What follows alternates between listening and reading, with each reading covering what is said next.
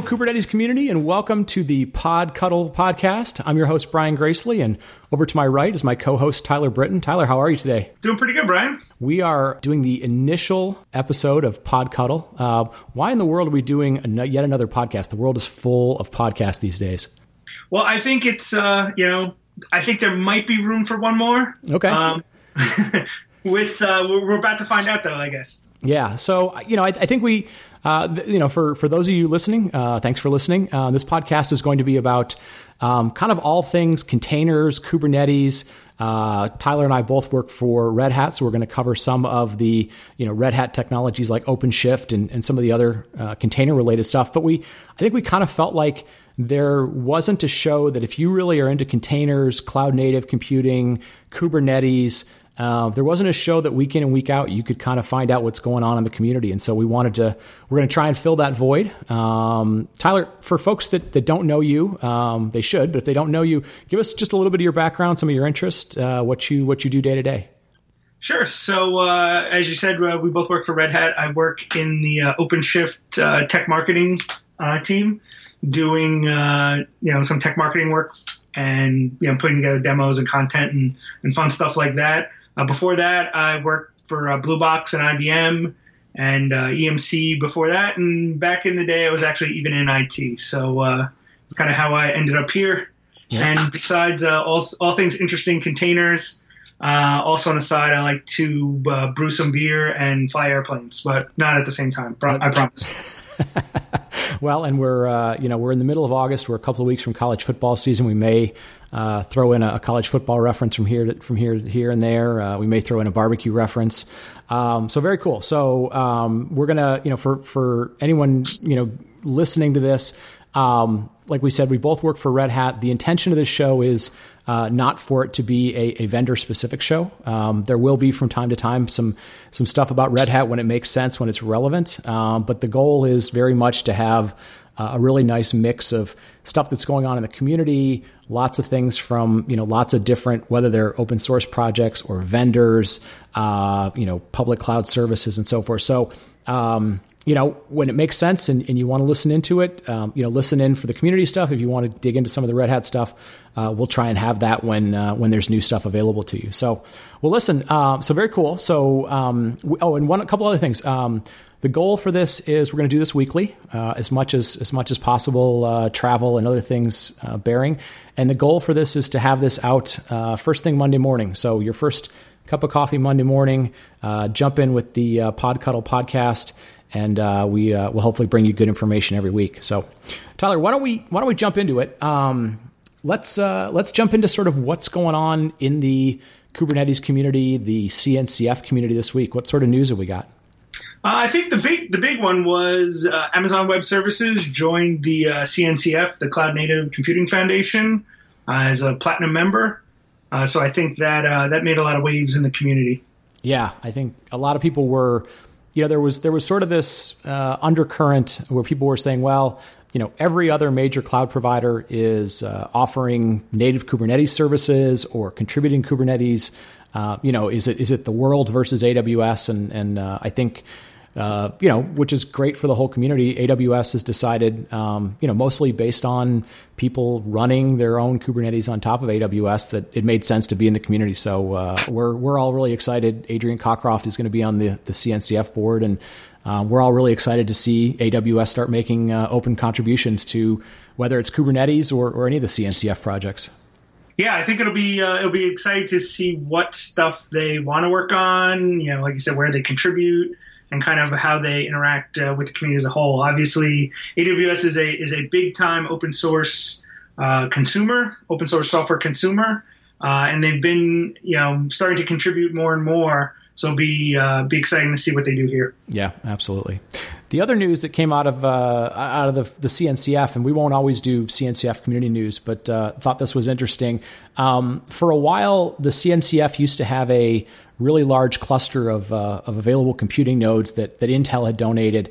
Um, Intel had moved away from that, but uh, a company called Packet is now sort of stepping up in that role and providing a, a really nice, large uh, interoperability lab. So um, you know that that's cool. I know at Red Hat we've done a bunch of large scale, you know, n- numerous hundreds, couple thousand node um, interop testing. So that's it's great for the community to have those sort of resources, especially when they want to do large scale stuff. Yeah, I thought was interesting is they they called out too that it's not just x86. There's also some ARM uh, compute in there as well. So you know if you're if you're currently developing something um, and you want to uh, you know tr- change change CPU architectures for for whatever reason, they they have those capabilities in there too. Yeah, now that'll be cool, and it'll be cool to see you know if they introduce GPUs or like you said any other any other uh, you know CPU type in there. I mean, heck, we, we even get requests sometimes for people to run things like COBOL and containers and stuff. So uh, it's it definitely a, a, good space to have to, to go experiment with stuff.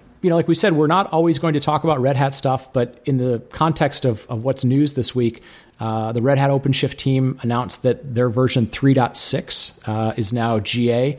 What, is, what does that mean in the context of Kubernetes and, and uh, the rest of, of the industry? Well, I think uh, the, the easiest uh, shorthand also is uh, whatever the dot release for OpenShift is the the underlying Kubernetes dot release. So we're talking Kubernetes 1.6 here, uh, and it's just the usual. You know, take the upstream, um, add some additional capabilities, um, and then it becomes the OpenShift Origin project. So that is that is obviously fully typical Red Hat. It's fully open source as well, and brought some brought some new capabilities. Um, the, the, the most interesting one to me was actually the the service catalog tech preview. Yeah, no, it was, uh, and and for those of you that don't know, um, you know, the service catalog concept. So back in the fall, uh, both the CNCF, uh, the CNCF community members, um, Red Hat, and, and, a bunch of other companies, sort of were were looking at how do you plug in third party resources, and you know, obviously, you always have one of two options. You can build your own, start from scratch, build your own, or look around for a, a, a good available existing project. And at the time, they actually looked around um, at the Cloud Foundry Foundation, looked at their service broker and said, you know, there's a lot of things there we like. Can we work together with you guys? And, and, a, and a project called the Open Service Broker API uh, came out of that. I think if you go to openservicebroker.api.org, you can find the details. But uh, yeah, so, you know, roughly nine months uh, of development work to decouple that from being Cloud Foundry specific. It now runs great on Kubernetes. It's now kind of cloud independent. Um, so yeah, that's cool. Give give folks a sense of like what are some of the things you're going to be able to do with uh, with the service broker. Well, um, you know, if you're not familiar with the concept, uh, like like you said, it's been in Cloud Foundry for for a while. Um, it's the ability to ask for resources. Uh, as a developer or as, as, an application and get them delivered to you. So, say for example, you're web-based app needs a database backend. What you can do, it's so what and what's a common kind of use case with with Kubernetes is you would run a pod for your front end app and then a pod running your your persistent store Mongo or, or you know or SQL or whatever. Uh, what now is you as a as a developer you can just ask for an external so- source from the broker and the broker basically requests it and then gives you the credentials so that way your app can access it. So it could be something you know that's else running something else running your data center. It could be from a public cloud provider. Um, you know one of the first examples of this actually we we talked about at at the uh, and announced at the red hat summit was using that broker to deliver you know with our aws partnership a bunch of the aws services. So that way if you're you know running OpenShift, you can you know request an RDS instance or a load balancer, you know any of those services without having to even go into the console. You can just do it right from OpenShift. Right. Yeah, and I, and I think people were excited about that for for a couple of reasons. I mean, the one that jumped out uh, at Red Hat Summit because of the AWS partnership was people kind of uh, you know we're latching onto this idea that like, hey, you're making the AWS services feel local to OpenShift, right? They still run physically in AWS's data center, but they're going to feel local to OpenShift. And I think, you know, the more I've been thinking about that, um, you know, it's going to be great for developers because they're going to be able to say, hey, uh, I, I want a service, and they're going to easily be able to get out from a catalog. I think from from an operations team perspective, it's it's going to be pretty powerful because they've been struggling for the last couple years to figure out like how do I manage shadow IT? Like developers can just go around me. Um, I'm, I'm going to have no idea what services they're running, how much cost they're running up. You know, are they you know exposing uh, sensitive information that they shouldn't be? this is going to kind of give them a way to, to get their arms around some of the shadow IT without, um, you know, without sort of saying, hey, you can't use those services. So I think that's going to be a really interesting thing. And just to kind of highlight to people um, before you get super excited, this is still in what's sort of called technology preview. So you can get the bits, you can play around with them. It's just uh, not at all recommended at this point until the uh, the 3.7 release that you use it for production. So um, the other thing that was interesting about that announcement was, you know, I think a lot of people associate, you know, OpenShift, the service broker, with the AWS partnership. Talk a little bit. There's also uh, we're we're integrating kind of all of the Ansible playbooks, that whole community and universe of playbooks to be on the back end of the service broker. Give folks just a, a basic sense of like, well, what does that mean? What does that open up for them? Well, I mean, if you think about, like I said, a service broker is a you know conceptually pretty simple, right? So, um, as a application user, I request something. Um, it has you know a, a configuration. that says how it goes and gets that something for me, and then it waits to get the you know details back from that something to how to use it. So um, that something in this case could be Ansible. So in this case, we had the uh, you know Ansible service broker where you can then say, hey, I need a database. And what that could actually do is, you know, kick off an Ansible playbook that you already have, you know, in the whole world of Ansible playbooks that are out there, if you're already using Ansible internally, uh, to kick those things off. So that way the developer can ask for something and Ansible can go and execute that. So I think it, it takes that, the power of the service broker, um, but then makes it easy for you to start giving those services, say, say on-prem, for example, if you're, you have, uh, developers that ask for um, say Oracle databases or something like that, you can have it just you know use Ansible to get those and pass them to the developer. Yeah, no, I think that's I think it's going to be a powerful thing um, because we you know there are so many people that use Ansible. It's it's you know part of sort of the the the toolbox for a lot of DevOps teams. You know to give to deploy infrastructure resources, and and uh, it just opens up a lot more things from what developers can get access to, or or what operations teams want to give them access to. So, well, that's that stuff's very cool. And like you said, that that kind of probably was the um, the big highlight of the 3.6 release. Uh, but there's a couple others that are pretty powerful, although they they may seem you know a little less sexy there's some work in there uh, that was done. Uh, again, all this stuff is is upstreamed into Kubernetes, and then it, it comes back uh, through the OpenShift Origin project and into OpenShift um, around uh, con- um, secret management. So there's a, some security capabilities around how you manage secrets. What does all that mean, and, and why did people want better secret management? Uh, so, I mean, if you think about the uh, one of the one of the powerful things about you know, uh, developing, you know, using containers and using a modern app dev platform like like OpenShift or, or Kubernetes is um, kind of developing, you know, that software and packaging it up, uh, you know, the the actual code artifacts, but at the same time, not doing separate builds for dev and prod and, and, and things like that. So because it kind of defeats the whole purpose. If you, if you do right. one build in, in dev and you do another one in QA, and then you have a different one for prod. You never really tested the prod one until you actually ran it. So um, one of the ways you can kind of maintain the same code set but run it in different environments is by passing secrets to the um, you know to the software so that way you're not hard coding say what backend database you're using or you're not hard coding passwords and, and stuff like that so they can be handed off through the uh, you know as part of it, so that way the same the same container could be run in Dev, QA, and, and, and Prod. Okay, so if, if I'm if I if I think about this, you know, we obviously have had a way for a long time of of tagging containers or tagging environments that, you know, like you said, could be QA, prod, it could be a version of a, of a release. Um, the system can kind of move resources based on a, a tag. This is now saying um, as as they get moved around, let's be more granular, more secure about saying, "Hey, I'm now in this environment. Give me the proper security credentials to, you know, talk to another system, talk to a database." Um, and I, I think this was something that, um, you know, holistically, the, the Kubernetes community uh, some people had pushed back on the Kubernetes community and said, "Hey, um, you know, you, you, build great scalable systems. You got to think about security a little bit more." Um, this closed one of those loopholes for for a lot of people in terms of, "Hey, um, I, I, don't have to worry about that too much anymore." Yeah, yeah, absolutely. I mean, that's the the the best credentials you can have. The best credentials are ones you don't have, right? right. So. um, you know, not having um, the developers or even you know ops people have to make sure that they're configuring them inside the application and, and stuff like that really you know makes it a, much more secure environment you have less places to to worry about where they're exposed and, and need to be changed and things like that Yep, makes it make it simpler for the auditors and, and simpler for the for the security teams. Um, you know, speaking of security, you know, one of the areas that a lot of companies have to worry about is is PCI compliance. So anybody who's dealing with credit cards or electronic payments, um, we came out with. Uh, not so much a feature in OpenShift 3.6, but a set of guidelines for how to do um, PCI, uh, you know, setup and, and, and auditing compliance. Um, give folks a sense of like what is what does a document like that mean for them, and um, how would they how would they use it in, in reality?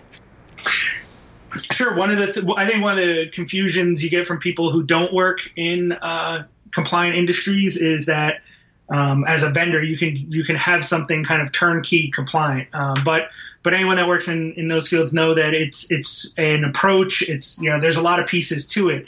So really, what it's about doing is how how do I you know meet those requirements in a way using various technology um, in in a, in a way that's easy right and repeatable. So so by what we've put together is this PCI applicability guide which says, "Hey, here's you know you as a, as someone who's covered by PCI DSS uh, as a payment, you know, you're taking payments or, or what have you. Um, here's the things you need to configure in OpenShift and, and, set it up to meet you know the various PCI guidelines. So if you if you know if you follow this guide when setting up your your OpenShift environment, either in your data center or on a, a PCI uh, compatible service provider like an AWS, if you if you follow this guide in the end, uh, you should be able to meet your PCI uh, compliance needs in a way that's uh, pretty straightforward to configure. You don't have to figure it out, you know, reinvent the wheel with each new deployment. Yeah. So, and that's and it's important, and uh, you know, for we we've had a whole bunch of customers that are you know running things in production. They're able to take credit card transactions um, through applications that run an OpenShift, and um, obviously we we run OpenShift online and, on, and OpenShift dedicated that that already had to provide those types of services. So it really was us providing some guidance. Um, it by no means makes us you know we're not a we, we don't give you the stamp that that gets you past your auditor, but it's it's going to get you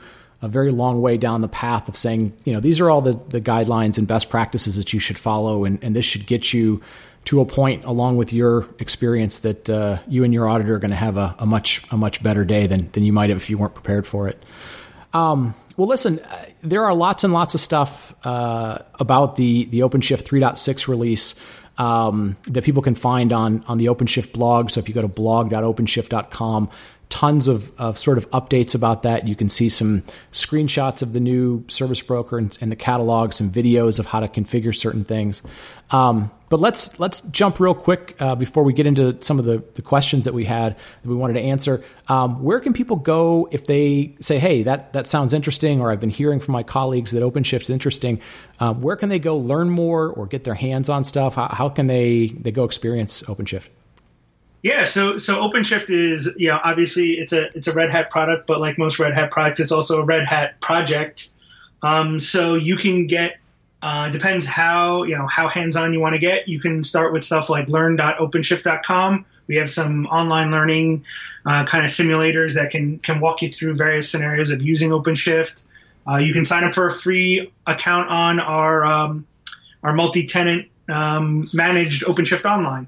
So you can go to OpenShift Online and uh, and sign up there, as well as again, like I said, it's an open source project, so you can just get the bits yourself and and play with them. Uh, if you're familiar with Kubernetes Minikube uh, project, we have a, a offshoot of that called uh, Minishift.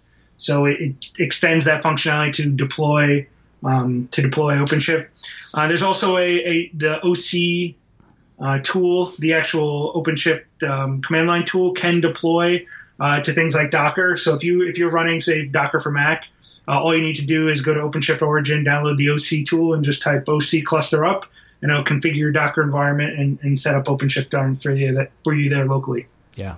Now, and I, and I think um, you know the, the, whole Kubernetes community has done a really good job of of saying, hey, um, if you want to learn this stuff, it should be as easy as running something locally on your laptop so you don't have to go find yourself a bunch of extra resources um, or be able to, to do some stuff online for free. So whether you're using OpenShift online, uh, you're using learn.openshift.com, which is a sort of simulated environment for, you know, more, more things.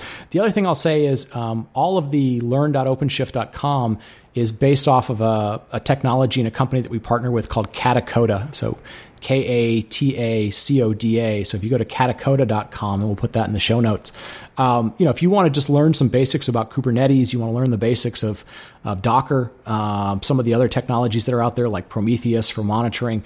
Um, Katacoda has been a really, really good partner. Their whole structure is um, you get the online environment, it's all through your browser, and then there are a bunch of structured kind of uh, online learning courses that you can take that walk you through step by step to get you get you up to speed. So uh, whether you're a newbie or you want to you know kind of expand your existing skills, it's uh, it's a really good platform, and we've been we've loved partnering with those guys.